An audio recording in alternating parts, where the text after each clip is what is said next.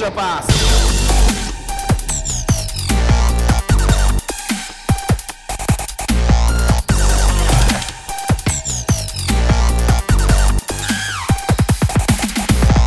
皆さんこんにちは。エクストラパスポッドキャストです。ズボンです。俊太郎です。はい。今日は久々のね別冊回ゲスト回ということで、はい、早速お呼びしたいと思うんですけれどもプロバスケットボールコメンタリーの僕和成さんに来ていただいてます。よろしくお願いします。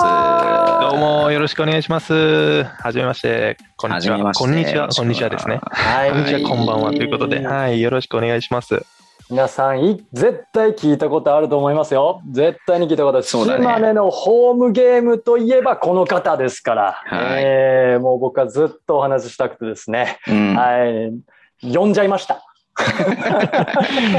もう光栄です。急にね。急にありがとうございます。本当にね。ありがとうございます。うん、いえ、とんでもないです。こちらこそありがとうございます。ちょっとですね、あの、もしかしたら、はい、えっ、ー、と、はい、ボクさんのことを知らないという不届き者もいるかもしれません、いやいやいや、もうたくさんおられると思いますが、はい。一応、あの、あの、自己紹介といいますか、そうですね。はい。できればと思っております。そうですね、はい。えー、っと、もともと、そうですね、2017、18シーズンから、あの、まあ、えー、島根スタノマジックが B1 に上がるタイミングで、えー、ちょっと解説をさせていただくようになって、まあ、そこから、今4シーズンですかね、させていただいてるんですが、もともと僕が、えー、BJ リーグ時代ですね、あの、島根スタノマジックに所属していたっていうのが、えー、きっかけで、まあ、こういった形で今、あの、島根スタノマジックの解説を、あの、担当させていただいてるっていうような状況で、まあ僕自身は選手としてもあの特別なことを何もしてないですし、まあ本当に解説も、えー、やっとこう少し、えー、緊張も取れてきたかなっていうような、毎年そんなシーズンを送っているんですが、まあそういった中で、あの偉そうにちょっと解説をずっとさせていただいております。はい。はい。はい。こんな、こんなぐらいしかあんまり、あの、言うこともないんで、はい。この程度で、よろしくお願いします。よろしくお願いします。お願いします。お願いします。ではですね、私、本日企画練ってまいりました。よろしいでしょうか、えー、はい。知ってそうでなかなか知らない解説者に聞いてみた密着バスケ解説24時 ということでですね、はい。あの、はい、知りたいね。知りたいはい、私のですね、陰ながらの野望であります、うん、バスケット解説者の大先輩にですね、はい。はい。何してはんねや？っていうところ多分皆さん気になると思うんですよ。うん、そうですね。そうですね。はい。例えば、えっと、じゃあ、えっと、24時と言いながら、多分前日とか、その前ぐらいから結構準備されると思うんですね。はいうんうん、そうですね。ことされてるのかなっていうのを伺いたいんですけども。うん、はい。そうですね。まあ本当に、まあ僕自身も、それこそ解説をさせていただくまで、はい、いや、解説って一体どんなことしてるんだろうっていう、あまあ、それこそ準備に関して、あの、思っていて、それ、それこそ、あの、そういう、こういった話を聞けることもなかったんで、まあ、あの、ちょっとずつ自分で、あ、これが必要だな、あれが必要だなっていうのを、まあ、足しながら今、まあ、自分のやり方というか、まあ、形がちょっとずつできてきてるっていうぐらいのところなんですけども、まず前日まで結構、そうですね、あのシーズン、まあこれから今ちょうど開幕なんで、あの、開幕節って結構、まあ、プレシーズンはあるんですけど、あんまり情報がまだまだなくて、まあ昨シーズンのこうデータちょっと見たりとか、それこそプレシーズン見たりとかっていうのはあるんですが、シーズン、えー、そうですね、少し進んで中盤ぐらいとかってなると、前日まででも直近の、そうですね、うん、まあ、3節分ぐらいのデータは全部、まあ見て、で、こう何か、えー、ピックアップしていく数字があれば、そういったものをピックアップして、あとはそのチームニュース等で、その怪我などの状況ですよね。あの故障などとかで、こう、選手が出れるだろうか出れないだろうかとか、まあそういった情報だったり、うん、あとは、まあ、怪我がその試合中のものであれば、そのシーンを確認したりとかっていうこともしますし、で、えー、それこそ、えー、ツイッターの方でいろんな情報を収集したり、で、その中で、もちろん慎太郎さんのセットオフェンス紹介。これがもう非常に僕にとっては重要で、あなるほど、この次の相手チームがこういうセットオフェンスをしてくるなっていうのがやっぱり頭に 入ってるだけで、はい。全くその、やっぱ見方っていうのも変わってきますので、まあそういったデータ、あの、いろんな方が本当に、こう今は、えー、研究したりとか、その、独自でされていたりとか、もう本当に助かることたくさんあって、まあ僕もそういったものをちょっとこういろんなとこから収集しながら、こう前日まで準備をしていって、まあ、最終的に、えー、試合の前日、前々日あたりで、えー、直近の2試合は、だいたいそのバスケットライブとかであの確認して、通してみるようにはして、で、それくらいまでは準備する感じですかね。なるほど。はい。と、ありがとうございます。いあの、多分、はい、よいしょで言ってくださったんだと思うんですけど、いやいやいや。がっつり照れますね。いやいやいや、もう本当に、あの、最初に僕も見つけたとき、何がきっかけで最初見つけたのかっていうのがちょっと僕も思い出せないんですけど、多分まあその、いろんな方がやっぱりこうリツイートだったりいいねしてる中で、こうポンって自分の TL に上がってきたもので、こんなことしてくれてる人がいるんだっていうところからあピックアップして、えー、見させていただいてますね。はい、結構でも、2年 ?2、3? 2、3年ぐらい、2年ぐらい前から見ていただいてるような、はい、そうですね。そうですね。まあ、だから本当に僕の解説は、慎太郎さんのセットウェン紹介があってこそのものだっていうのは、これはあの、言ってもらっても 大丈夫かと思いますけど。これ今日は慎太郎さんが気持ちよくなる回ですか、これ。ゲスト、ゲスト、ゲスト会。ゲスト会。照れますね、これね。いやいや。いや、もう、いやそう言っていただけると本当にありがたいですし、なんかね、はい、あのー、みんな聞いた？今。聞いてる？今のもう一回、もう一回ね、あのー、リピートで聞いてね、今のね、ちゃんと。聞いてる？みんな。ね？はい。あの、ま、私の解説はあたりからみんなもう一回聞いてね。あ そうあの数字やっぱり見られるあの個人、個人、チームどっちもっていう感じですかね。そうですね、両方見ますね。あのまあ、うん、その、ばーっとこう全部あのまとめてくれてるサイトとかもやっぱあるので、まあ、言ってもいいのかな、その、まあ、よく皆さんも使われてるかもしれないですけど、まあ、バスケットボールナビさんとか、あと数字出てますし、まあ、もちろんその、リーグの、あの、バスケットライブの方でも、こう、全部スタッツ、ゲームスタッツとか見れるんで、まあ、そのあたりは全部確認しながらっていうところですね。ただまあ、その全部をこう、覚えてるとかっていうわけではないんで、うん、その中でこう、次節に関わりそうな数字っていうのをちょっとピックアップして、あの、まあ、準備して、データとして一応、そのメモしておくっていうような感じですかね。でもその選手、例えば調子いいとかあるじゃないですか。はいはいはい、はい。めちゃくちゃ調子いいぞとかもピックアップ、はい、そうですね。やっぱりその、うん、ここ数試合、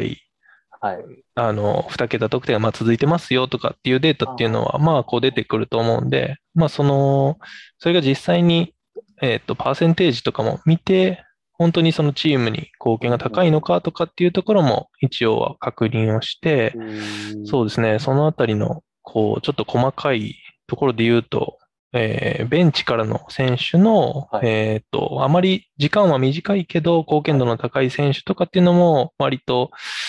あの、しっかり、こう、おさらいはしていくっていうのはありますね。いや僕も大好きです、そのベンチスタートで。いやー、いいですかね。2、3本スリー決めて、スッて帰って。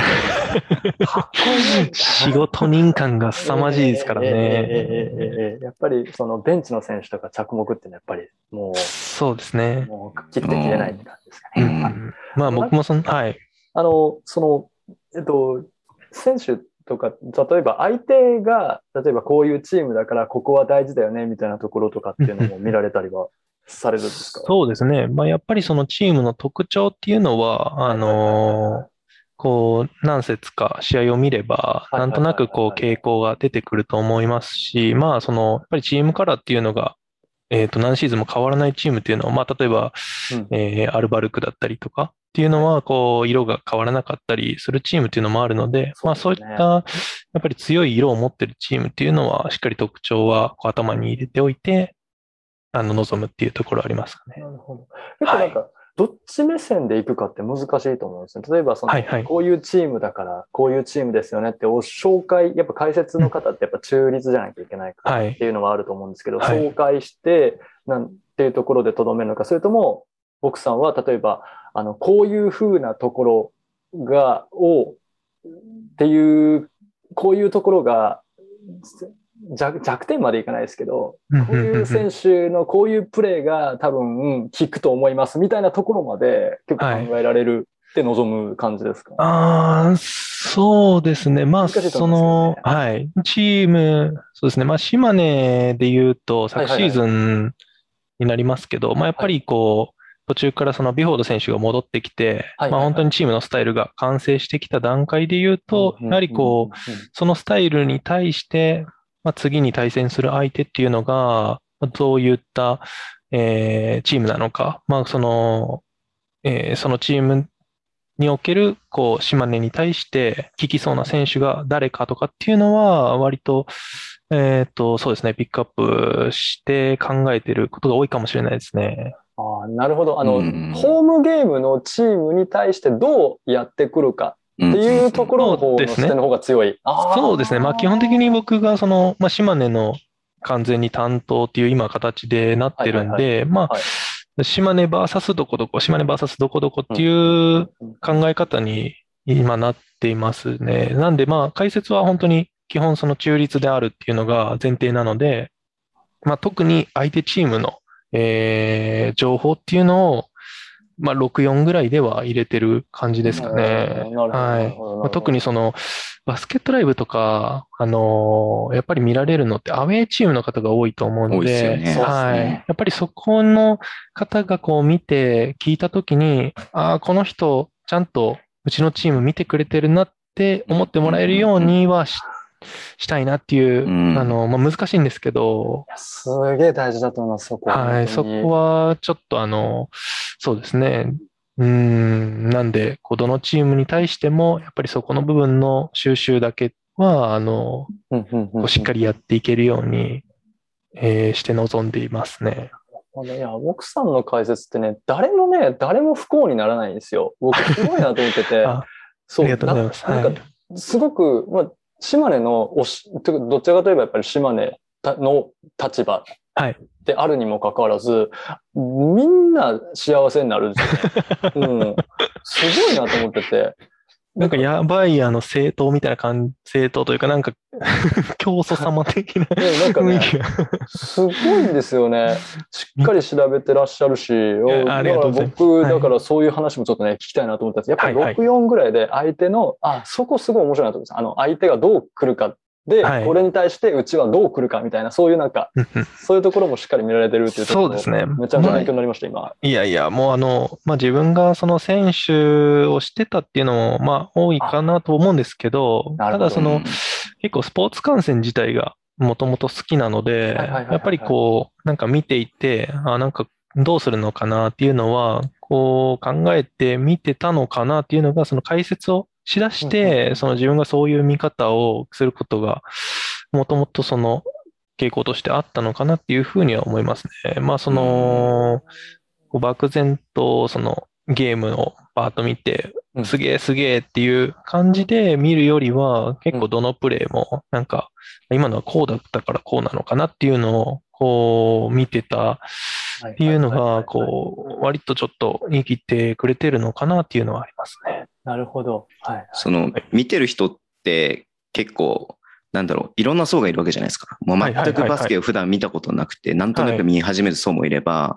なんか、やたら数字をつけて、なんかツイッターで1200、あの、そのオフェンス、オフェンスをなんかアップとかするようなオタク気質な人とかもいろいろいるわけじゃないですか。はい。そういうのってなんかちょっと、その、聞いてる人の層みたいなのを意識したりとかすることってあるんですか？そうですね。あの、基本的に、でもバスケットライブは、あの、まあ、一元、一元というか、初めて見ますっていう人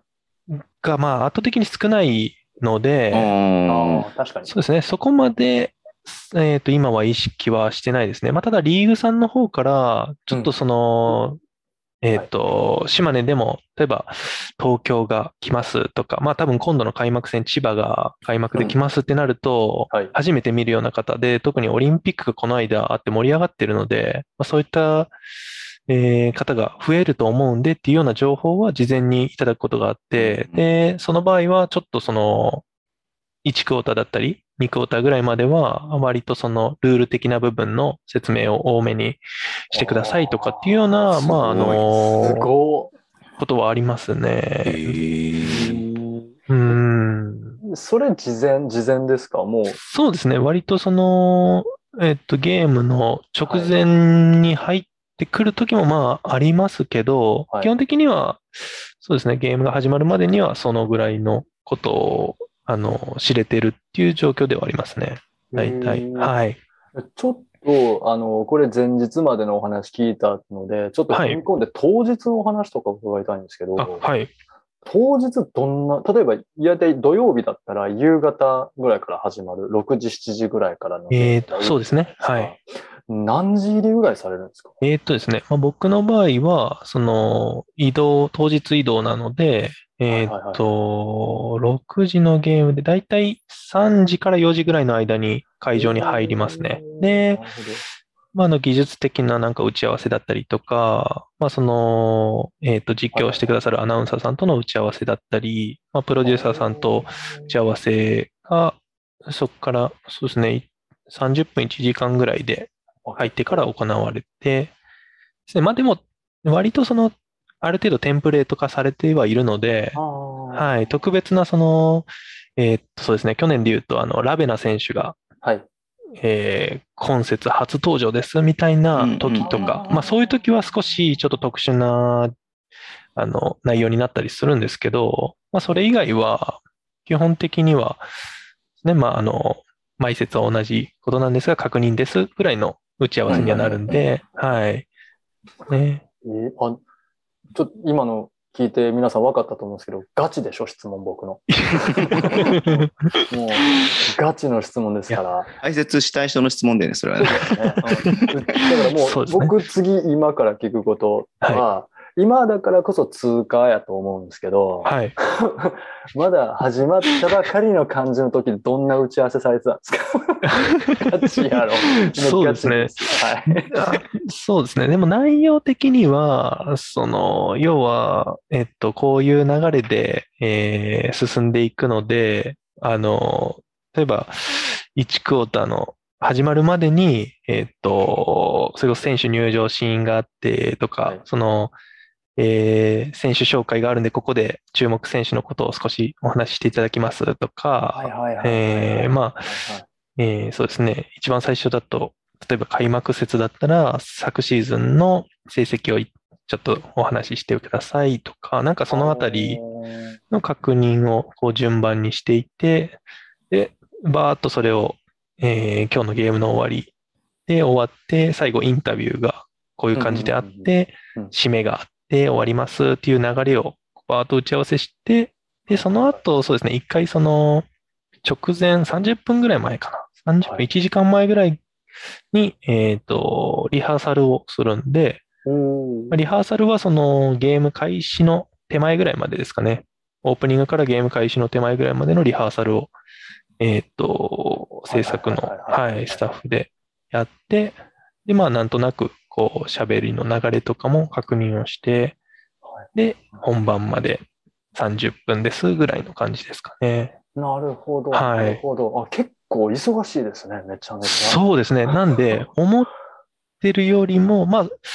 えっ、ー、と、時間がある時もなんかあるんですけど、はいはいはいはい、それが、その、えっ、ー、と、ゲームが、例えば20分遅くスタートする時とかっていうのは、なんか、うんと、会場の都合だったりであるんで、まあそういった時は割と時間が、なんか思ったよりも、ここ1時間あるなとか、なんかポカンとあったりするんですけど、基本的には本当に、えー、会場入りしてからは、トントントントンっていう感じで、はい、気づいたらゲームが終わってるぐらいの流れではありますね。アップの状況とか見れる日もあるんですか？アップは、そうですね。えっと、打ち合わせが終わり次第、はい、えー、そこからこう、その、そうですね、実況アナウンサーと、えー、プロデューサーさんと、こう、打ち合わせしながらも見れますし、そこからその、えー、オープニングのリハしてる段階もずっと会場、シューティングしてたり大体するんで、ん。まあ、そこで見れるので、なんとなくこう、あれ今日この選手ウォーミングアップしてないなとか、そういうことも、まあ、なんかシュートやっぱりよく入るなとかそうですね。調子をちょっと見ながらと。まあ、そうですね。調子、そうですね。なんかその、注目選手、自分が注目してる選手が何かこう、トラブルなさそうかなとか、まあ足引きずってないかなとか、なんかそんなことをちょっと見ながら、そうですね。あとはなんか特殊なウォーミングアップをしてる選手いないかなとか、なんかこう、ルーティン的なもので、はいはいはい。はい。なんか、チーム全体の流れではなくて、個人的にトレーナーさんと何か特殊なウォーミングアップしてたら、なんか、あそういう部分に力入れて、今シーズン取り組んでるのかなとか、なんかそんなこともちょっとウォーミングアップは見れますね。それはいわゆるその、まあ言ってしまえば小ネタ的なところで。そうですね、そうですね。はい。ところですよね。ああ、なるほどな。こういう一人だけ違う別メニューでウォーミングアップしたんで、ちょっとはあの足上げるようなね、腰回り確認してますね そうですね。そういう、はい、そうです、そうです、そうです。それこそそのなんか、えっ、ー、と、ポイントガード、もともとコンバートで、シューティングガードだったけど、ポイントガードもトライしてる選手が、まあ、ウォーミングアップでこう、えっ、と、どういったらいいんですかね、ピックアンドロールの動きのパスの練習とかを重点的にやってたりすると、あの、なんかそういうシーンがあれば、ちょっとこう、話入れたりできるかなとか。なるほど、はい、なるほど。ここは試合前によく確認してましたんで、今がよく、ね、うまく決まりましたね、みたいな。そうですね。そうです、そうです、そうそんなようなことも、まあ、あの、ウォーミングアップ、なんかそれぐらい、こう、割と、その、トントントンと、えー、流れは進んでいくんですけど、そのコート上は結構見れる時間はありますね。わあ、はい、ちょっとたまらん面白いですね。僕、これね、僕だけ楽しんでるごめんね、みんななんか僕が楽しんでるけど、めっちゃおもろいですね、これ。いや、でも、その、それこそこのエクストラパスの、はい、えー、視聴、視聴者さんたち、リスナーさんたちは、その、慎太郎さんがいつか、ネビー版の解説に出てきてくれるんじゃないかってきっと思ってると思うんで、まあそうなるとこう、みんなワクワクしながら今聞いてくれてるといいですね。こんな援護射撃あります？現役の会社の方から。ちょっと言わせた感があるけどね。言わせました。はい。あの、僕がものすごいアイコンタクトしました、ね。ズームで。えー、冗談ですけど、冗談ですけどね。今やでって。ありがとうございます。ああ、なるほど。やっぱりその、はい、えっと、当日、選手、まあ、打ち合わせしました。今日ちょっとこの選手、初めて出るんでとか、怪我明けなんでとか、ちょっと話しましょうって話があって、コートを見て、ウォーミングアップの感じとか、お互い島根と相手と見て、はい。いうところなんですね。で、えっと、ね、なるほど。その、ウォーミングアップ見て試合始まるじゃないですか。はい。試合始まっ、例えば、あの、その実況さんによって結構、あの、カラーがやっぱある、いや、いい悪いじゃなくて、ね、例えば結構ルールをもうしっかり把握されていて、あの、ちょっとした戦略とか戦術面では、これはもうあんまりこう、あの、実況さんの方が説明できるっていうところがある場合の、この、なんていうんですかね、その守備範囲みたいなのってもう事前に決められるんですか？いや、そこに関しては、そうですね、はい、あんまりその、えー、っと、事前にこう、僕がここまで踏み込みますねとかっていう話はあまりしないんですけど、まあその、島根に関して言うと、基本的にそのメインの実況の平川さんって方が、アナウンサーの方がもうずっと一緒にさせてもらってるんですけど、まあその方がおられて、で、その方が、えっと、例えばこう、別のお仕事で来れないっていう時には、フリーの方が来られたり、島根の別のアナウンサーの方が来られたり、まあ、それでも多くても4人とか5人ぐらいまでで、で、ローテーションじゃないですけど、ちょっとピンチヒッターで、まあ、終わっても4人ぐらいで回すみたいな。そうですね。おそらくワンシーズン通して考えて、僕がその、なんか違う人とやるっていうのは、はい、うん、そんなに回数が多くないので、まあ逆に言うとその、で、その人も、えー、っと、そうですね、数シーズンやらせていただく中で、その、もう、あの、顔も、えー、っと、一緒にお仕事させていただいたことがある人っていうのが基本的には多いので、そうですね、まあ、通過まで言わないですけど、まあ、今の時点では、その、もう、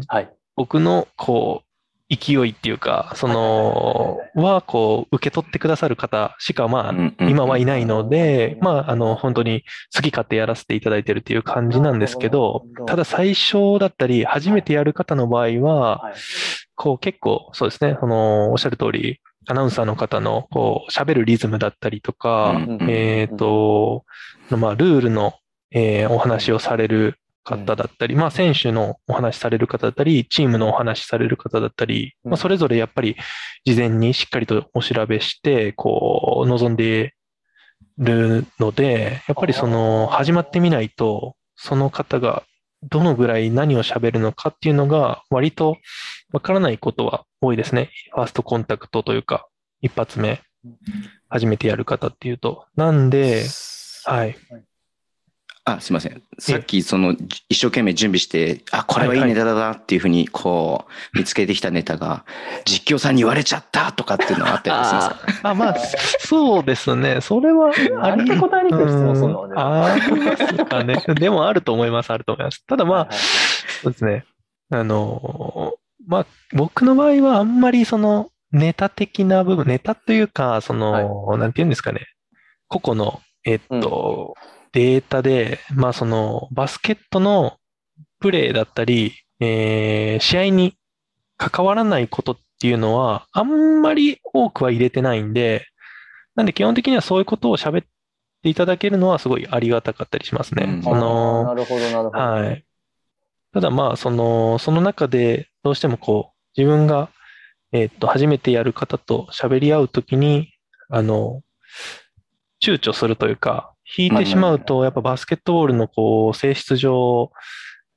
展開がどんどん進んでいくので、はい、はい、い。いプレーがあっても、こう喋れなかったりってなってしまうと、僕の中では少しもったいないなっていつも思ってしまうので、なるべくこうも割り込んでいくようなぐらいの勢いで、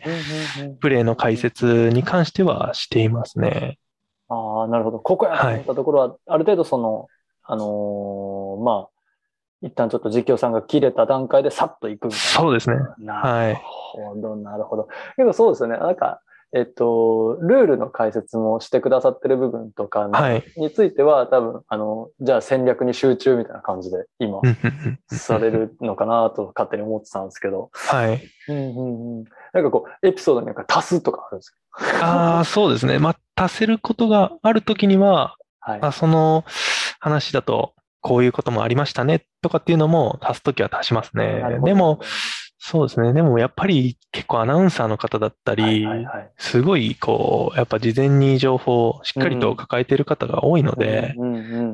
本当に選手のことだったりとか詳しい方って多いので、そうですね。はい。なんで、僕の場合は本当に一つ一つのプレーの質だったりとか、まあやっぱりこう選手が実際コート上でいいプレーをしたところっていうのをとにかくピックアップして、こう、お話、解説、その部分を何が良かったかっていうのを、こう、スパ、こう、なんていうんですかね、切り込んで解説していくっていうことが、あの、常にこう、目標というか、はい。ね、そういう感じでやっていますね。そうですよね。なんかイメージとしては実況の方が今オープンでシュートが決まりましたっていうのを言った後に、多分監督の方はなんでオープンやったんかみたいな、はい、そうです、そうです、そうです。そうですよね。はい。本当にそそんな形です、ね。なるほど、なるほど、なるほど。うん、いや、勉強になりますね。勉強僕が勉強になります。すごい。いやいや。ね、はい。えっと、当日、流れがこう、はい、まあ、一旦4クォーター試合終了まで行きましたと。そうすると多分、インタビューっていうのが待ってると思うんですけど、はい。あの辺の内容って、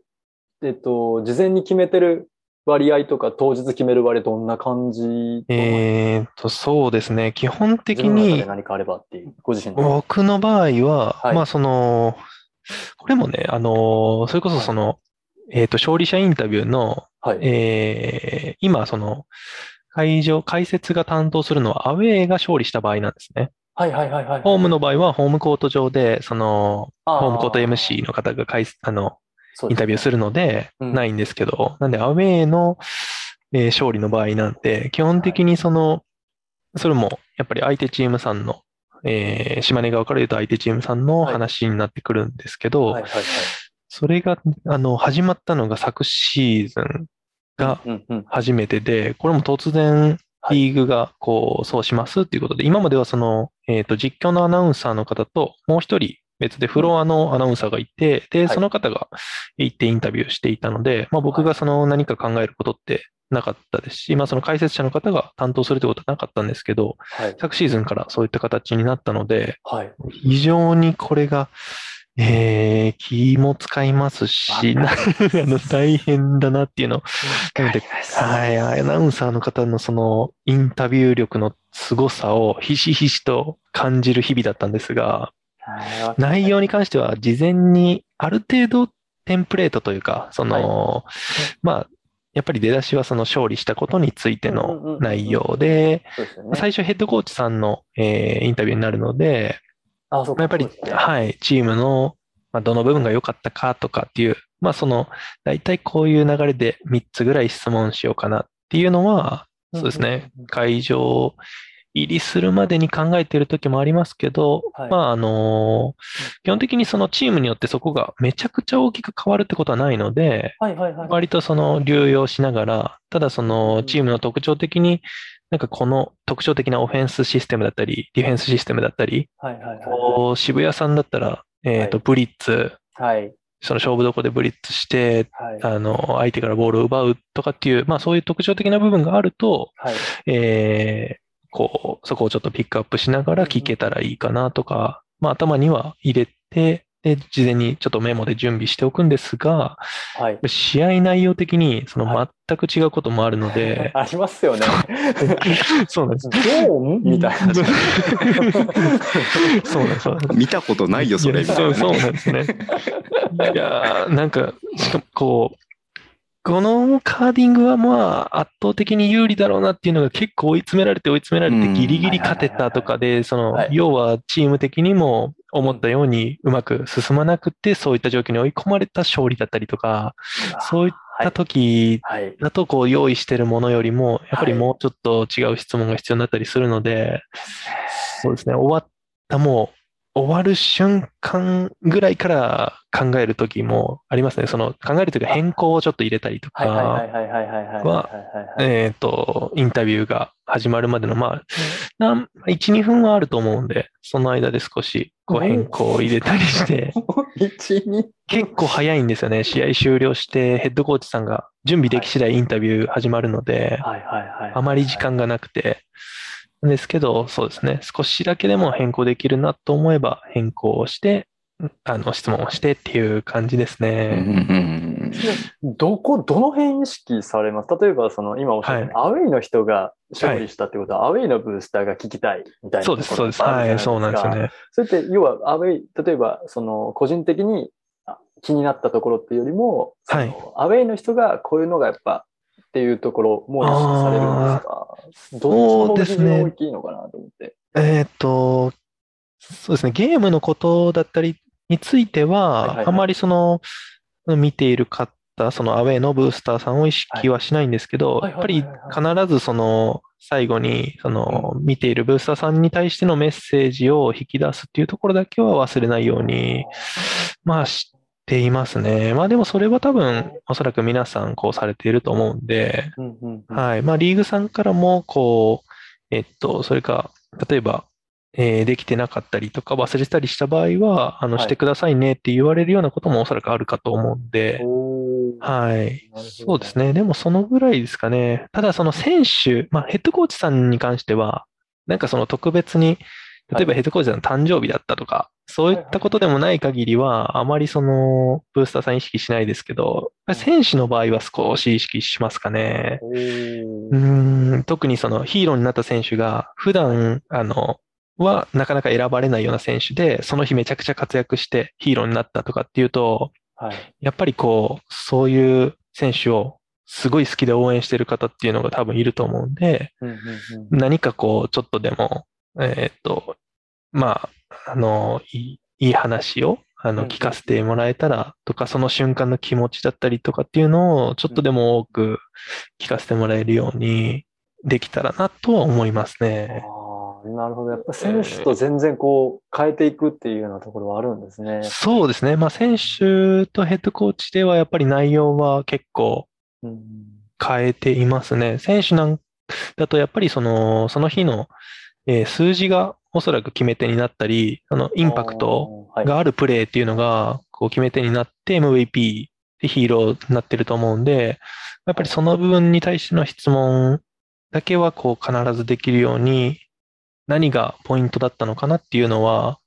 こう、終わる、えー、そうですね。早ければ4クォーターの、えー、残り2分とかでは、ヒーロー誰々になりそうですっていう情報が来るんですね。なるほど。これ、裏話なんですけど、裏話というか、その、おそらくそれはどの会場でも大体そんな感じだと思うんですけど、それが来た段階で、あの、よしあはい。この選手だったら、ああ、今日、ここが良かったなっていうのを、なるべく思い出しながら、はい、そこだけは聞聞いときたいなとか、あとはその数字面で、ちょっとこう、飛び抜けたところを出したところだと、はい、まあそこだけは、うん、ちょっと聞きたいなとか、はいはいはい、はい、そういうのはありますかね。でも本当に一番緊張するポイントですね。あの、はい。いや、だと思います。解説するところで、はい。はい。いや、あなのその、例えばその、その日すごい調子いいとかだったら多分やりやすい感じではある、はい、はいはい。はい。例えばブザービーターバコーン決めて、っていう時ってもうその時どうでしたかとかっていうところになるんですよね、多分。はいはいはい。うんうんうん、ちょっと最後、あの、例えばわかんないですけど、こうシックスマンで最後託されて、えー、この日あんまり調子良くなかったけど、最後バコッと決めたい、ところはもう、その、そこにスポット当てて、その時どうでしたかとか。そうですね。まあ、あの、やっぱり自分もこう、はい。本当に少しですけど、選手やってた部分があるんで、選手だったとしたら、はい、こう、そその、例えばそのずっとシュートが入ってなかった、はいはいはい。で、ゲーム通して入ってないけど、一番最後、あの、決めなきゃいけないショットは決めれたっていう、はい、まあ、そこの部分って、その自分、まあおそらく選手は、その入ってなかったシュートの方がすごい、やっぱりどっか気になってる部分だと思うんですけど、やっぱりその、その部分でも、やっぱ最後に決めきれたっていうところを、こうしっかりとフォーカス当てて、なんか、あの、聞けるといいのかなと思ったりとかはしてますね。その選手が、うん、なんか、こう、聞かれたときに、質問になるべく困らないような質問というか、答えやすいような、えー、形でうまく質問できたらいいなといつも思ってはいるんですけど。あ、そうか、そうですね。選手目線でこういうふうに聞かれたら答えやすいとか。はい、そうですね。なんかやっぱからは何て言われたんですかとか、はい、あれじゃないですか。そうですね、そうです。まあ、はい、明らかに監督が行けみたいな感じでやってたならそれはいいんですけど、はい、多分そういう指示も分かんない時はそういうことはまあ、ね、そうですね。あの言いにくいみたいなところありますもんね、はい、選手はね。そうですね。まあ、そうですね。そう、だから結構本当にあの瞬間が一番あの、僕が今解説をしてる上で、やっぱり緊張する瞬間っていうと、はい、あそこのインタビュー、今日はアウェイが勝つなっていう時とかっていうのは、はい。ピリッと。キリキリし、キリキリしてきますね、胃が。そうですよね。いや、本当にあのインタビューは、まあでも解説者さんがやるっていうのは確かに、はい。みんな見たい。いや、そうですね。ですよね、絶対。実際に、あの、そのシステムが始まってやってみて、はい、あ、でも案外、その、それっていいのかなっていうのは、あの、やってる自分自身も思いますし、うん、まあ、そのいきなり1年目でそれだったら、僕も多分パニックだったと思うんですけど、はいはいはい、その、それまで、ね、何、何シーズンかやらせてもらってたんで、すっとそこも、あの、入れたっていうのもあったので、まあ逆に、こういうことを、えー、テンプレートで最低これぐらいは聞いてくださいっていうのも、おそらくえっと、これからはどんどん出てくると思いますし、うん、そうですね。よりこう、ちょっとバスケット詳しく踏み込んだような質問が少しずつできてくると、よりこうなんか、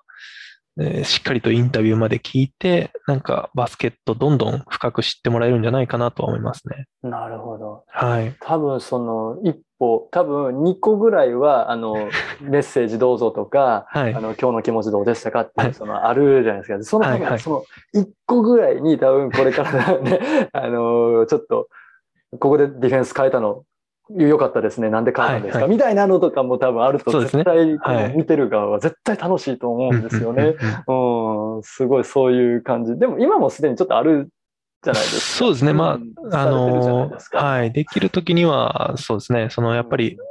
一番こう、えー、肝になりそう、なったような部分だったりとかっていうのに少し触れると、はい、いいなとは思ってますね。なんで、こう、なるべくちょっとゲームの展開も、そういった部分で言うと、あの、把握しながら最後まで、そうですね、あの、解説1ゲーム通して毎回やれると、あの、いいなと思いながら、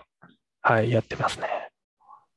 多分これから皆さんリスナーの方、このインタビューの見方変わってくると思います、えー、そうですね。注目して。はい。ぜひちょっと、はい、そうですね。アウェイが勝利した時の会場で、ね、会場というかその、うん、えー、ライブ映像でのインタビューっていうのを注目して、ぜひ聞いてもらえたら、あの、解説する方も、またこう、一層気が引き締まって、こう、はい、いい質問できたら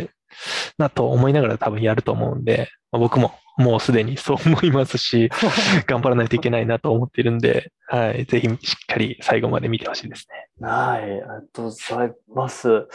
えっと、そうですね。まだまだね、僕ね、まだいっぱい質問したいことあるんですけど、はい。2日連続解説ってあったりするんですか？そうですね。基本的には、えっと、土日でゲームがあるときに、もう担当するともう2試合なんで、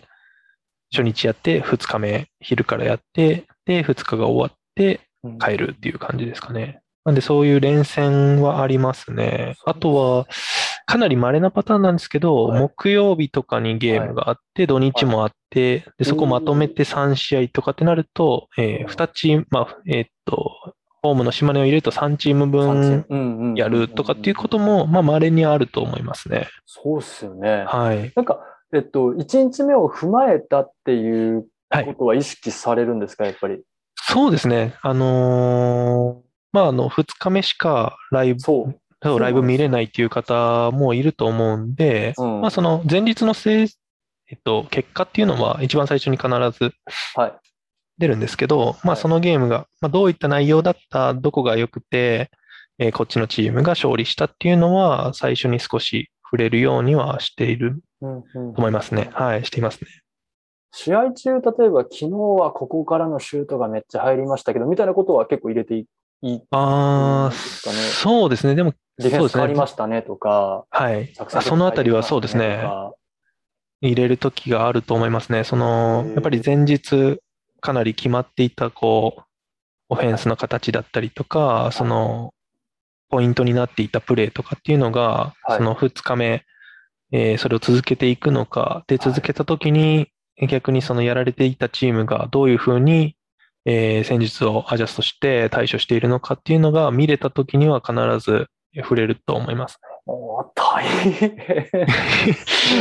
そそうですね。まあ、でもその1試合目、やっぱりこう目の前でしっかりこう自分が喋りながら見てるんで、うん、割とその、そうですね。多分やってる方はこう自然とそこは2日目連戦だと、うん、えー、出せるんじゃないかなと思いますね。はい。それは結構知りたいところだと思うんですよね。多分、はいはい、うん。あの、連戦で見てる人もそうが多分、うん、結構多い。そうですね。そうですよね。7割ぐらいは連戦で、ホームゲームとか、あの、アウェイゲームでも見てはると思うので、はいはい、多分そこ多分知りたいな。結構見返します？バスケライブ。えっと、そうですね。えー、2日、まあ連戦の時に1日目の試合を、はいはい、えー、僕がホテルに戻ってみるってことは、はい。基本的にしないですね。あ、そうなんですね。はい。僕の場合はですけど、見ない、映像は見ないですね。ただ、スタッツとかは、もう一度全部振り返って、あとはその、公式で、えー、インタビューが全部あるんですけど、まあ、会見に、えっと、僕たちもその行かせてもらえることもあるんですけど、はい、まあ、時間的に間に合わないこともあったりするんで、会見で、えー、どの選手がどんな内容を喋ったかとかっていうようなデータは全部、えー、確認はしていますね。なるほど、なるほど、なるほど。もうあのデータとその情報収集に。そうですね。まあ、ゲーム自体は、その、見ているので、はい、基本的によっぽど気になることがなければ、振り返ってもう一回見るってことはしないですね。うんうんうん、いや多分そう思ってて、はい、例えばその1日目こう言ってて、例えばホテルで見て、はい、で自分が気づいたことがあって、2日目言っちゃうと、はい、多分1日目となんかちぐはぐになっちゃう気がするんで、あなるほど。あ未来っていうのは確かに、ああ、そうなのかなっていうすごく思いました。1日目ここ注目って言ってたのに、ね、2日目になって急にここ昨日こうなってましたとか言い始めると、あれ？昨日と言ってること書くこと違くないみたいなふうになる可能性もゼロじゃないじゃないですか。まあそうですね。多分、多分、コクさんは見れば見るほど多分分かるから、やっぱり。何回も見れば見るほど深く見られると思うんで、多分どんどんどんどんこう、情報その、言ってなかったことが溜まっていっちゃうと思うんで。ああ、いや、もう、そうですね、その、その評価はめちゃくちゃ嬉しいんですけど、まあ、その、そうですね。まあでもデータ、なんか頭の中のその映像の、なんかこう、はい、もう一度同じものを見ることで、はい、うん、なんていうんですかね。その自分がこう、ああ、ここ、実はこうだったなとかっていうのを、その時に感じて二日目に行くっていうのが、はい、多分ちょっと自分的にはそうなると、なんかこう気持ち悪くなるかなっていうのはありますね。うん、そう思います、本当に。だから、うん。下手にその、あの、逆にその、そんなに見ない方がもしかしたら解説の方っていいのかなって僕今ちょっと思いました、はいはい、今。うん、そうですね。で、うん、あただその、なんかゲーム中にこう間違った情報を、まあ言ってしまうことってやっぱあると思うんですよね。はい、なんで、それがもし自分が後々気づいてて、はい、でも訂正その1ゲーム目ではできなかったっていうのがあれば、その2ゲーム目の冒頭だったりで、どこかで訂正できるように、その確認をしたりとかっていうのは、そうですね、しますね。なんで、はい。その、なんだろう、間違った情報の、まあ、訂正確認のために、見るかもね、ぐらいな。そうですね。そうですね。はい。ああ、なるほど、なるほど。あちょっと意外やったんですけど、でも確かに考えてみれば、そうだなと思うことでした、はい、本当に。うん。あと、そうですね。まあ、その、一番結構ゲームの終盤で、こう、クロスゲームで、なんか決め手になったプレイが、まあ、実際にあったけど、なんかそこ、自分がなんであそこがこうオープンになったのかなとか、それがこう、はっきりとこう捉えられてない時は見ると思いますね。なるほど、はい、やっぱり自分の見たものに対しての裏付けを取るために見るっていうような使い方。そうですね、そうですね。これもあります。と、なるほど。すげえ勉強になる。そうですね。いや、そんなことやっぱり、あやっぱされてるんですね。やっぱそういう。そうですね。うわこんなん、だってどこもやってないよ、多分。こんな内容。結構、こう、ニッチな部分に行ってますけど、大丈夫ですかね。それが知りたい、僕は少なくとも。なるほど。多いと思います。ありがとうございます。ちょっと、じゃあ、この2日間のその流れっていうのは分かったと思うんですけど、じゃあ、僕がちょっと多分リスナーさんが知りたいのって、解説者さんって、あんな早いと時間の手っていうところで、なんであんなに見れるんだろうっていうところだと思うんですね。確かに。この試合の中で、ここを見るよっていうふうにちょっと注意してる、その試合のオンコートの部分でもオフコートでもいいんですけど、はい、できればどちらでも、どちらもなんですけど、はい、あの、ここは見るようにしてるっていうところがそうですね。えっ、ー、と、はい、まずその、解説のテーブルは、その視聴者さんの皆さんが観戦している映像と、まあ、同じものが、え手元でこう流れる、まあ、小さなモニターもありますし、で、簡易的なそのライブスタッツが見れるものも大体用意されているので、その2つプラス、えっ、と、上からのこう、大体俯瞰でこう、コート全体が見える位置が解説席にはなっていると思うので、その3つのこう、まあ、えー、ものをこう、まあ、見れるのですけど、一番やっぱり自分も見るのは、そのもうコートの、えー、見えるコートの絵をなるべく見てますね。その、バスケットライブで流してる映像よりも、その全体のコートを上から見た時の絵っていうのを見て、やっぱりコート全体をしっかりと見るっていうのが一番大事かなっていう部分で心がけて見るようにはしていますね。はい。まあ、どうしてもこう、あの、実際そのバスケットボールに限らず、まあ、スポーツ観戦、まあ、ボールスポーツを観戦してると、その、ボールの動き中心に見がちになるんですけど、やっぱりその解説の時は、そのボール以外の部分っていうのもなるべくしっかりと見て、こう何が逆サイドで起こってオープンができたかとか、ファールが起きた時にオフボールのとこだと、なんでファール今なったんだとかっていうのをなるべく早く察知して伝えれるように、あの、そうですね、コート上を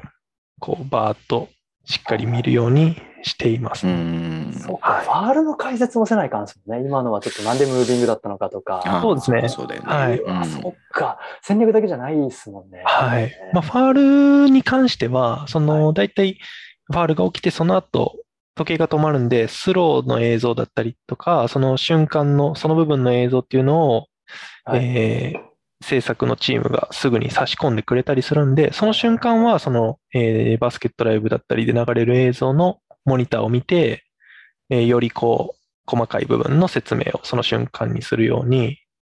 いう、なんていうんですかね、その、ファールがどこで起こったかはなるべく早く察知して、はいはいはいはい、はい。その後細かい、えー、あ、なんかブロッキングでしたねとか、はいはい、あそのイリーガルな手の使い方でしたねとかっていうのは、その皆さんが見る映像と同じようなタイミングで見ながら、はい、こう、えー、映像からえっ、と、読み取れればそこを伝えて解説するっていうイメージですね。なるほど。ワンテンポロールするのが早かったので取られちゃいました、そうですね、そうですね。はい。オフボールのファールはファールだけどっていう。そうですね。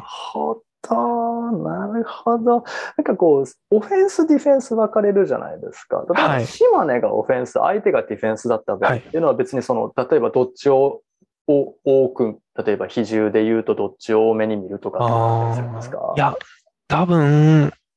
オフェンスそうですね。あん考えたことないですけど、うん、あの、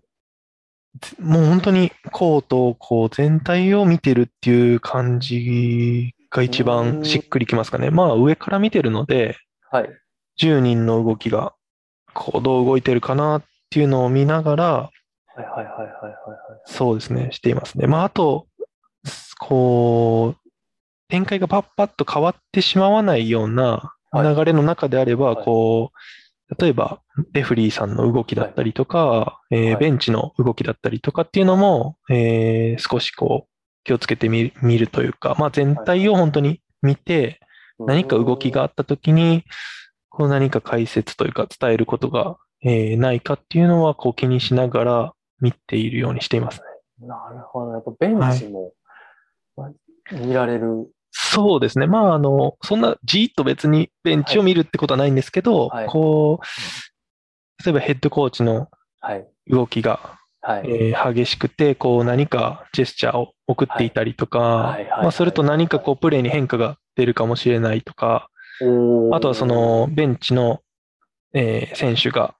もうユニフォーム脱いで準備したなとかっていうのが見れると、あ次ここの選手がスイッチす交代して、あの、じゃあこういう変化が起きるかなとかっていうのが、こう、少しでも早く察知というか、あの、見れるように、そうですね、その辺も気にしていますね。あとはそのタイムアウトとかも、その、あ、今言ったなっていうのを見て、次、時計が止まった時にももちろんタイムアウトが、えー、請求がこう行われるんですけど、タイムアウトをどのタイミングで言ったかっていうのとかも、なるべくできれば見ていると、こう、その大体タイムアウトの時って一番喋ることが長い時間なので、このタイムアウトってどういう意味ですか？だったりっていうのを聞かれた時に、今のはその連続で失点してしまって、そのタイミングで請求していたので、やっぱりこうディフェンスの改善のためだったとか、逆にそのえー、そうですね、残りタイマーが2分切ったタイミングで、タイムアウトをもう請求しているので、はい、っていうのが、その自分が見れていれば、はい、あその戦術的に最後の、えー、どう締めるかとかを、おそらくここでは、えっ、と、チームで確認していますねとかっていうような、まあ、そのよ、まあ予想と予測になってしまうんで、もちろんもちろん。なんともあれなんですけど、まあそういった部分も、こうちょっと見ている人が、ああ、そうなのかなって少しでも思ってもらえるように、はいはいはい。はい、あの、そうですね。なんで、本当にコート全体をこう見るようにしてますね、解説するときは。出来事、オフェンス、ディフェンスっていうよりも出来事を見て、見落とさないようにするそうですね、そうですね。はい。うー、大変いや、うん、そうですね。そうなんか言葉にするとすっごいなんかことやってるみたいですけど、基本的にはでも、あの、バスケット見ているっていう感じですからね。はい。その、そのバスケットの見方がね、普通はできるっていうのがあるんですよ。ちょっと、監督のタイムアウトの動きとか、それは見れてないみたいな。さすがに全ては把握できないんですけど、そうですね。あの、はい。あの、そこもキャッチできると、はい。うん、自分の解説する、えー、上では、こう、非常に有益な情報になるので、できるだけ察知するようにっていう見方はしていますね。はい、えー、っと、僕が勝手にまとめると、えーはい、オフェンスをとかディフェンスをっていうことよりも、コート全体を見ながら、起こったファールだったりとか、フリーになった逆サイドの動きとかを察知できるように常に全体を見ておくと。うん、で、ね。はい、好きあらばベンチワークとかヘッドコーチの、はい、あの指示サインだったり、こう、ディフェンスの指示だったりとか、はい、あとはタイムアウトの請求だったりというのを好きあらば見ていくと。そうですね。はい。タイムアウトかなんかが呼ばれたときは、その時にどういうタイムアウトなのかっていうのを考えながら話すと。はい。そうですね。言葉にするとなんかとんでもないことしてる感じですけど、そうですね。まあ割とその、あの、コート全体を見るというところですね。うん、なるほど、なるほど。どんどん険しくなっていく。どんどん険しくなっていく道が。どんどん険しくなっていく。ダメだそのさ、ポイントガードのさ、サインとかを見ててダメだそこだけ注目してそうなんで、そこなんで、そういうの見て本当だな、これはとかさ。そこばっか見ちゃうからさ、慎太郎さん。読んだりしてダメなんだよ。あ、このセットサイン、さっき同じの来たから同じのとか、そんなんじゃないんだよね。違うんだよ。いやいや。うんまあでも、その、本当にそれも、その、なんていうんですかね、解説者さんの、あの、それぞれの、こう、個性の部分だと思うんですけど、僕の場合は、その、本当に、えっと、バスケットのそのキャリア的にもないですし、その、なんか自分のその、えっと、裏付けになるような、なんていうんですか、重みがつくっていうような部分っていうのが、まあ、ないと、あの、思っているので、その中で、じゃあ何が自分が解説者をする上でできるかっていうと、やっぱりこう、一つでも多くの情報を見ている方に、なんかわかるように、えー、伝えれたらいいんじゃないかなっていう部分で、えー、そういう形をとっているというか、なるべくこう、見逃さないようにしていますけど、でもそれこそ今、あの、おっしゃられたような、その慎太郎さんがもし解説をやったならばっていうところで言うと、はい、その、本当にセットオフェンス、両チームのセットオフェンスだったり、ディフェンスのシステムだったりに特化して、はい。はい、こう、毎回そのプレーの部分を解説するっていうのは、なんかそれはそれで一つの形かもしれないなって思いますけどね。もう今日何回目？聞いた？みんな。聞きました？皆様今。ねもうそんなんめっちゃ言うてくれる。ありがたいですね。誰も不幸にならない。ありがとうございます、本当に。本当にありがとうございます、うちの慎太郎。いやいや、いや、もう本当に、いつもあの僕も助けられていますから、もう本当にでもそう思います、本当に。あの、心から。思っています。はい。いや、すごいな。そうか、そうっすよね。でも確かに、その解説者が例えば、シュート、彼でも金丸選手が解説だったら、シュートの話聞きたいですもんね。いや、絶対そうですね。今の集体の気持ちとか聞きたいから、はい、なるほど。やっぱその、すごい特化した選手はその話が聞きたいし、そうですね。ついこの間まで現役だった選手とかは、もうその現役だった時のその話を、ね、そうです、そうです。絡めて、はい、あの選手はこういう時にこうするからみたいなのを聞きたいし。そうですね。なるほど、はい、なるほどそれはすごいあると思います。その、なんで、はい、僕の場合はこういう形っていうのが、まあ、やっとちょっと出てきていて、なんか今回本当こういう機会があって、なんか何準備してるかなとか、少しこう考えさせてもらったんで、なんか、案外こんな準備してるかなとか、なんか案外こういうふうに見てるかなっていうのが、あの、こう、自分でも把握できたので、はい、非常に、はい、勉強になっています。いやいや、なっています？はい。僕自身もこちらのセリフです。はい。こちらこそ。なんか、えっ、ー、と、解説については僕ちょっともうね、はい、あの、もうパンパンに聞かせていただいたんで、ちょっと、ちょっとなんかこう、その、一旦ちょっと毎回言いますけど、スーツちょっと脱いでいただいてですね。はいはい。はい、あの、今年、島根すごいじゃないですか。いやー、すごいんですよ。すごいじゃないですか。もうこれ注目度 A もすごいじゃないですか。すっごいと思うんですよ。はい。これ、どこ見ればいいですか？いやー、注目選手、いっちゃいましょうか。はい、お願いしたいんですけど、もうどこ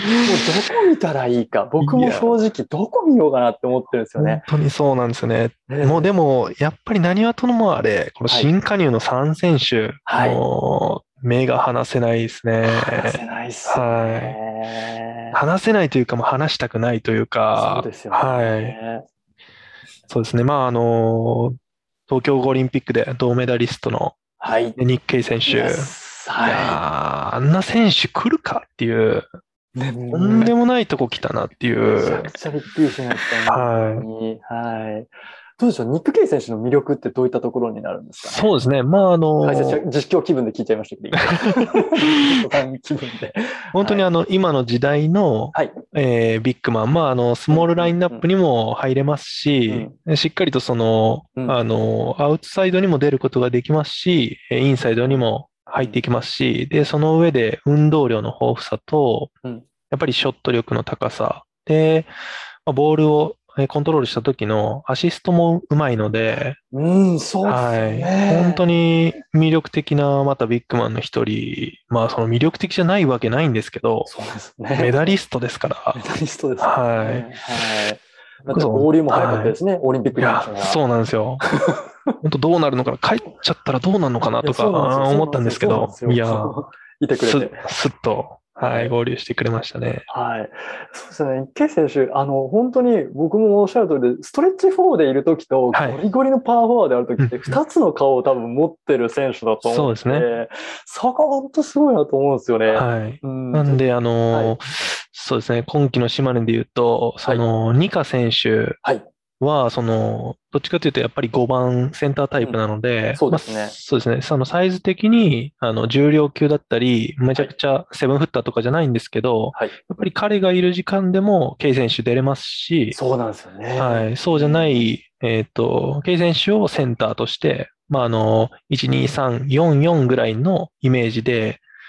トラビス選手と並べて使うことっていうのもできますし、そうね、本当に、あ素晴らしい補強したなっていう、はい。うん。これあれ、ね、あの、オン、いわゆる、あの、オン、いわゆる俗にオンザコート3を見据えてっていうところ大きい、ね、そうですね。オンザコート3での使い方も、ね、今シーズン、またどうなっていくのか。はい。はい。島根は、あの、スターターでこう、オン3をするっていうのは、まあ去年はあの、怪我の影響もあったりっていうのもあったんですけど、ねうん、まあ少なかったんですけど、今シーズン、新ヘッドコーチのヘナレさんがどういった、こう、使い方をするのか、起用の方法っていうのもめちゃくちゃこう、楽しみですね。ですよね。はい。僕、その島根の本当にどうなるのかなって注目してるんです。いわゆるセカンドユニットの使い方って、すごい難しいなっていうか、その、うん、こう、誰が、どう、どの時点で誰を交代して、なんだったらビュフォード選手とかは、ファーストで出てくるのが、例えばセカンドユニットのファーストオプションとして出てくるのかとか、すごい想像できるんですけど、セカンドユニットってちょっとどんな感じを予想されてます？注目そうですね、うん、でもやっぱりセカンドユニットはビュフォード選手中心になっていくんじゃないかなと思いますね。やはりファースト、まあ、あの、スターティングにおそらく安藤選手や金丸選手、はい、あの、入ってくると思うんで、はい、やはり、あの、大きな変化のその安藤選手が入ったことで、はい、あの、島根の少しこう、やはり弱点でもあったハーフコートのセットオフェンス、はい、でポイントガードが、えー、ボールを持って、はい、あの、プレーをメイクするっていうのが少し難しい時間があったりしたんですけど、やはりその部分安藤選手がおそらくえー、変化を見せてくれると思うので、はい、まあ、そういった部分でファーストユニットにビューフォード選手を入れることもあるかもしれないんですけど、あの、そこまで必要がなくなっていて、よりこう、ビュフォード選手がセカンドで出てきて、相手が少し疲弊したりとか、うん、えー、した時間帯、まあ得点が少し停滞して、ゲームのテンポが落ちた時、うん、ビュフォード選手のまたあの、スピーディーなプレーっていうのが、島根の魅力爆発さすんじゃないかなっていう、はい、のは思いますね。怖いですよ。もうそれ想像したら本当怖い相手からすれば怖い。金丸選手、安藤選手休んでても、ビュフォード選手突っ込んでくるんだ、みたいな。そうなんですよね。ね、突破力がすごいからね、本当に。はい。本当に。何何連勝の、いわゆる、まあ、立役者というか、まあ、はい、みんな頑張ってたんですけど、そうなん昨シーズンもね、トラビスが怪我してからなんか、本領発揮みたいな感じでね。そうなんですよね。なんか、アベレージで20点ぐらい取ってんじゃないかっていうね、本当に。リポートだったんで。得点、アシスト、リバウンド、そしてブロックショット、スティール、本当にすべての面で、チームのプラスになりますから、まあ本当に彼が健康でワンシーズン過ごせることっていうのが、まあ島根の今シーズンの結果っていうのを、まああの、結構左右するかもしれないですね。なるほど。なるほど。じゃあ僕さん的には意外にこうビュフォード選手のこのコンディションとか起用のされ方が結構注目というか、そうですね。大事なところ。はい。まあ今シーズン非常に、あの新加入の選手はもう本当に素晴らしい選手が入ってきて、はい、で、そこで全ての面で、はい、あの、パワーパワーがアップするっていうのは間違いないんですけど、はい、やはりビュフォード選手が、えー、どれだけ試合に関わってくるかっていう、まあそのいいシーズンを送れるかっていうのが、やっぱ今年の島根、やはり去年からの勢いを出せるかっていう、はい、えー、そういった部分で非常に重要になるかなと思いますね。なるほど。重みが違いますね、やっぱりね。そうですよね。いや、重み違いますよ、それは。違う。うん。いや、やっぱそうっすよね。いや、でも本当に、あの、もう楽しみですね。まあ本当一島根ファンとして、はい、もう本当に今シーズン、すっごい楽しみですね。うん、そうですよね。多分、安藤選手、金丸選手っていうところが、はい、どうなんですか？ぶもう、今も今やから言うと思うんですけど、どの辺で情報入ってきたんですか、はい、いや、僕も本当にあの、加入が決定しましたっていう、もうそれをこう、聞いてるぐらいの感じですね。だからかなり、本当に、えー、内々に進んで決まったっていう。まあなんか噂レベルでは、その、はい、あの、島根じゃないかみたいな噂はなんかいろんなところで、こう出てたんですけど、はい、革新的な情報っていうのは本当に契約の、あの発表があった時に来たかっていう感じでしたね。はい。本当に来たんかみたいな感じ。そうですよね。噂本当に、本当にっていうね。そうそう。そうそれとはね、失礼ですけど。いやいや、本当に。島根だいやそうなんですよ。その、それこそ、二人とも、ほん、はい、あの、動かなさそうなその、チームの核ですし、二人とも、うん、その、動く理由が言えばない選手たちだと思ってるので、だからそこをこう、島根に引っ張ってこれた、その GM さんの手腕と、まあやはり、それだけ島根が、まあ昨シーズン魅力的な部分っていうのをきっと見せたのかなっていうのもあるとは思うんですが。うん。いや、絶対それあると思いますよ。はい。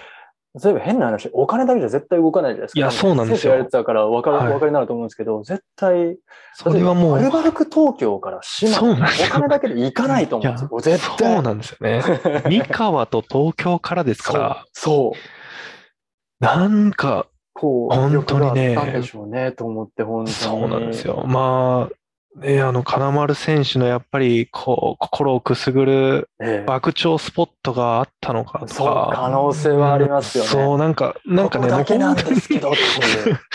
そんなね、まあ、あの、冗談ですけど、そんなレベルで何かないと、来ないような選手が本当に来ていますから。はいはいはいはい。いやそうなんですね。僕も本当に、あの、びっくりしましたね。そうですよね。はい。まあ、本当にね、魅力的な選手が加入して、はい、で、その上で、やはり島根、こう、B1 に上がった年だったり、はい、まあ、その後も、あの、何度もこう、チーム大幅に改革をして、踏み切ったにもかかわらず、やはり結果が出なかったっていう、まあ、あの苦しいシーズンありましたから、まあ、そういった部分もしっかりとこう、糧にした今回のチーム補強なったんじゃないかなと思ってるんで、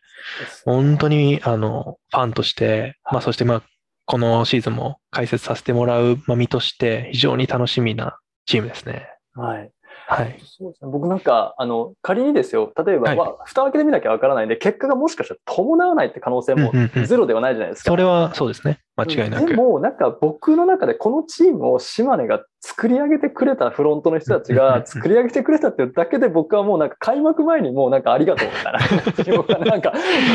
やってるところはやっぱりありますそうですね。うん、それはあると思いますね。ええー、はい。ええー、いやそうありますよね。うん、やっぱその島根の蓄積というかね。そうですね。まあ本当にあの、うんはい、B リーグの中でも、その、はい、あの、まあ金丸選手で言えば、それこそさっきのシーズン MVP ですから、はい、その、そういったクラスの選手が、はい、あの、もともといたチーム、まあその、それもその何か遺恨があってこう、ね、あの、出ていくとかっていうことではおそらくないと思うので、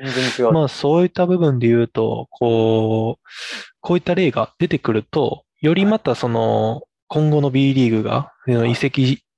のタイミングですね、オフシーズンの動きっていうのが、またこう、ファンにとっても非常に楽しみな、あの、部分。まあ、あの、またどうせあそこが、えー、あのメンバー抱えて強いんでしょ？とか、なんかそういったことがやっぱ起こらないような、なんかこうドキドキできるようなリーグになんかなっていくような気がしますね。いやー、ほんとそうですよね。はい。金丸選手が行ったんなら俺もっていうのは。そうです、そうですね。ありますもんね。はい。はい、その、それこそ今年、あの、辻選手が広島に行ったりとか、起爆剤というか、そういうその起爆、種はもう巻まかれたと思いますね。はい、僕も本当に、はい。ございます。えっと、本当にいろんなお話ね、これね、実は皆さんご存知ないと思うんですけど、これもう一時回ってますよ、こんな深夜ですよ。いやいや。解説者の方にお話しいただいてるんですけど、今日、まあ、そもそも今日、あの、僕個人的に聞きたいです。なんで受けていただいたんですか？いや、なん、そうですね。まあ、あの、まあ僕もその、なんか、こう、寝耳に水ぐらいの感じで、突然にあの、慎太郎さんから、はい、オファーを、え、ツイッターの DM の方で受けて、はい。いや、もうなんかその瞬間に、はい。そんな機会は、まあ僕にとって、あの、はい、ありがたいの何事でもなかったので、すぐに、あの、二つ返事で行きたかったんですけども、はい、まあやっぱりこう自分が、その、はい、そんな話してもいいのかなとか、なんかそういうのもありましたし、まあなんかこう、ちゃんとできるかなっていうのもあったので、少し考えることもあったんですけど、まあでも本当にあの、お話いただいたときに、もうすごく嬉しくて光栄で、あの、まあ特にその解説の人が何かこう、これから本当に増えていってもらえたらいいかなという部分もあって、その自分がなんか、それこそキャリアももともとそんなないのに解説に飛び込んで、でも数シーズンやる中で、まあこういった準備をしたりとか、えこういった形で臨んでいるとかっていうのが少しでも知ってもらえて、なんかその、えバスケット大好きで解説これからなんか自分もしたいなとかって思う人が出て、出て、どんどんね、あの、増えてくれたら、もっともっと解説の質っていうのも良くなると思いますし、うん、その、そうなると、バスケットの放送っていうものの質がどんどん良くなると思いますし、まあ今の時代なんで、それこそいろんな形でのライブ配信だったり、まあ副音声だったりとか、いろんな、えー、なんていうんですかね、機会っていうのがどんどん増えていくと思うので、まあそういった時に、その、解説をしてもらえるような人たちっていうのが、あの、こうバスケット界にどんどんどんどん増えてくれたらいいなっていうのも非常に思うので、まあそういった部分で少しでも何か自分が話すことで力になれば嬉しいなっていうのは今回お会いいただいた時に思いましたね。めっちゃいい話じゃないですか。いい話。なんか、すみません、僕の雑の振りから生まれたとは思わない。すごいいい話。いやいや、めっちゃいい話です、ね。あ、すごい。いや、そ、まさかそんなに深く考えていただいて、ね。いやいや、まあ、いやいや、でも本当に、いや、もう本当にでもその、ね、その解説の方にこうフォーカスを当てていただけるってこと自体も、うん、もうそんなことってないと思うんで、まあそれこそあの、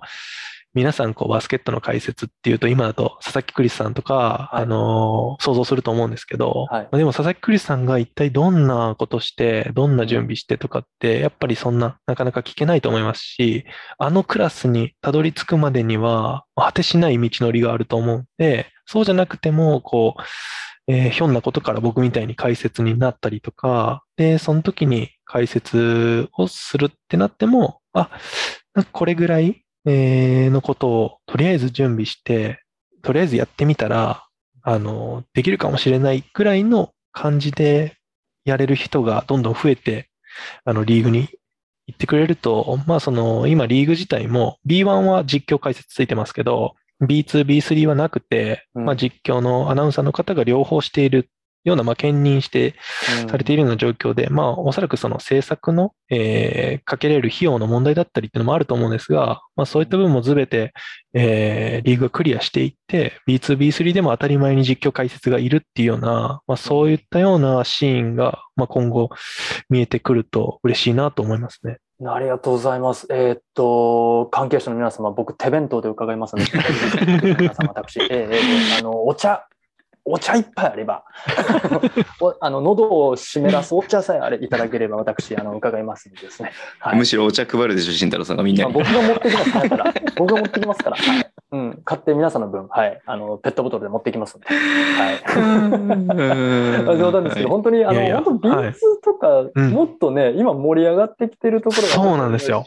はい。解説あった方が、地元のファンの人もいいと思うんですよ。いいと思うんですよ、ね。はい。だってその、地元選手でそこで引退された選手とかって絶対こう解説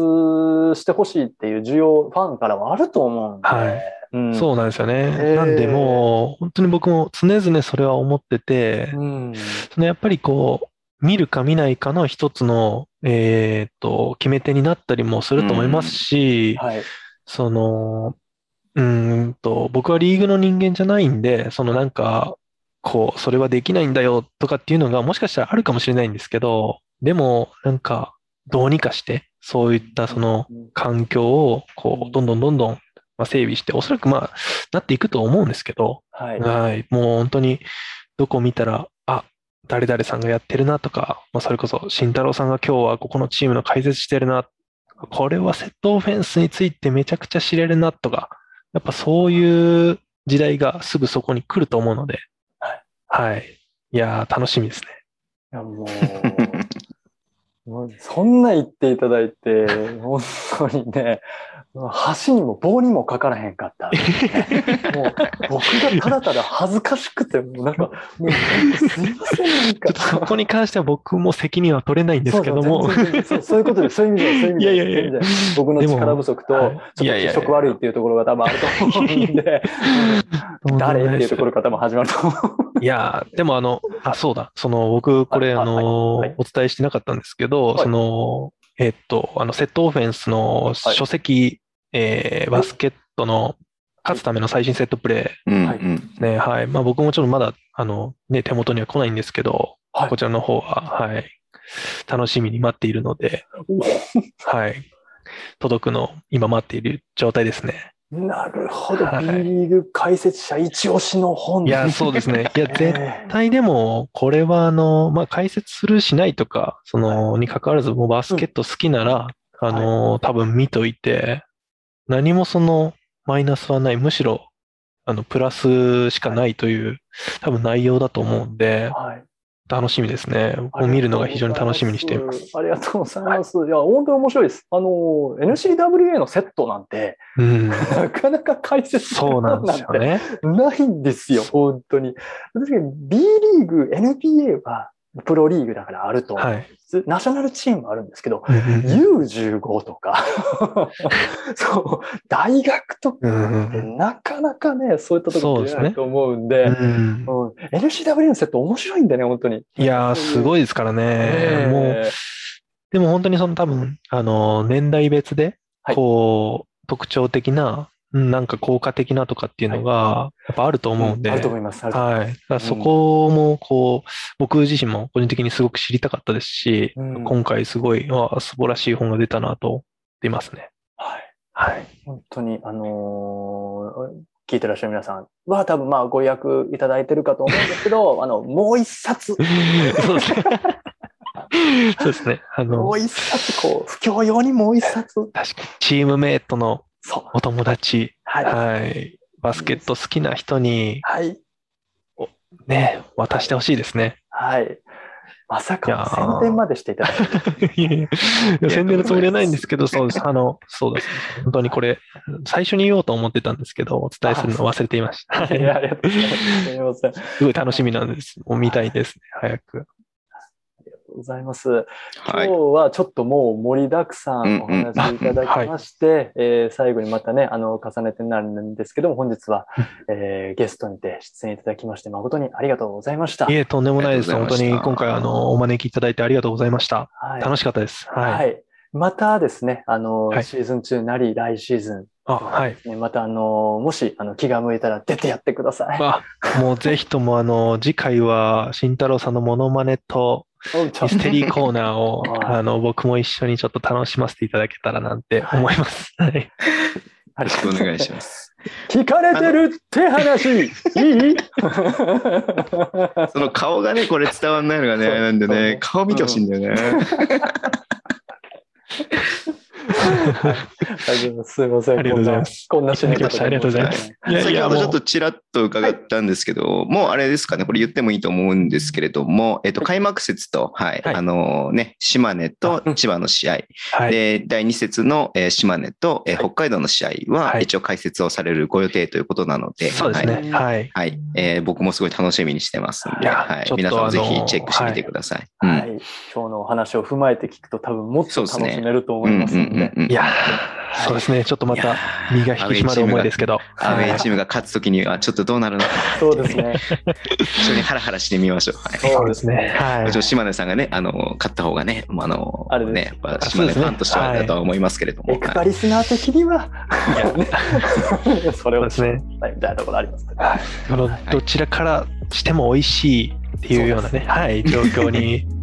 今回の、えー、この機会のおかげでしていただいたので、僕もまた気を引き締めて頑張りたいと思います。はい。はい。ありがとうございます。じゃあ、ご活躍、はい。あの、楽しみにしてますので、はい。引き続きよろしくお願いします。はい。よろしくお願いします。では、えー、シーズン開幕まで。See you guys!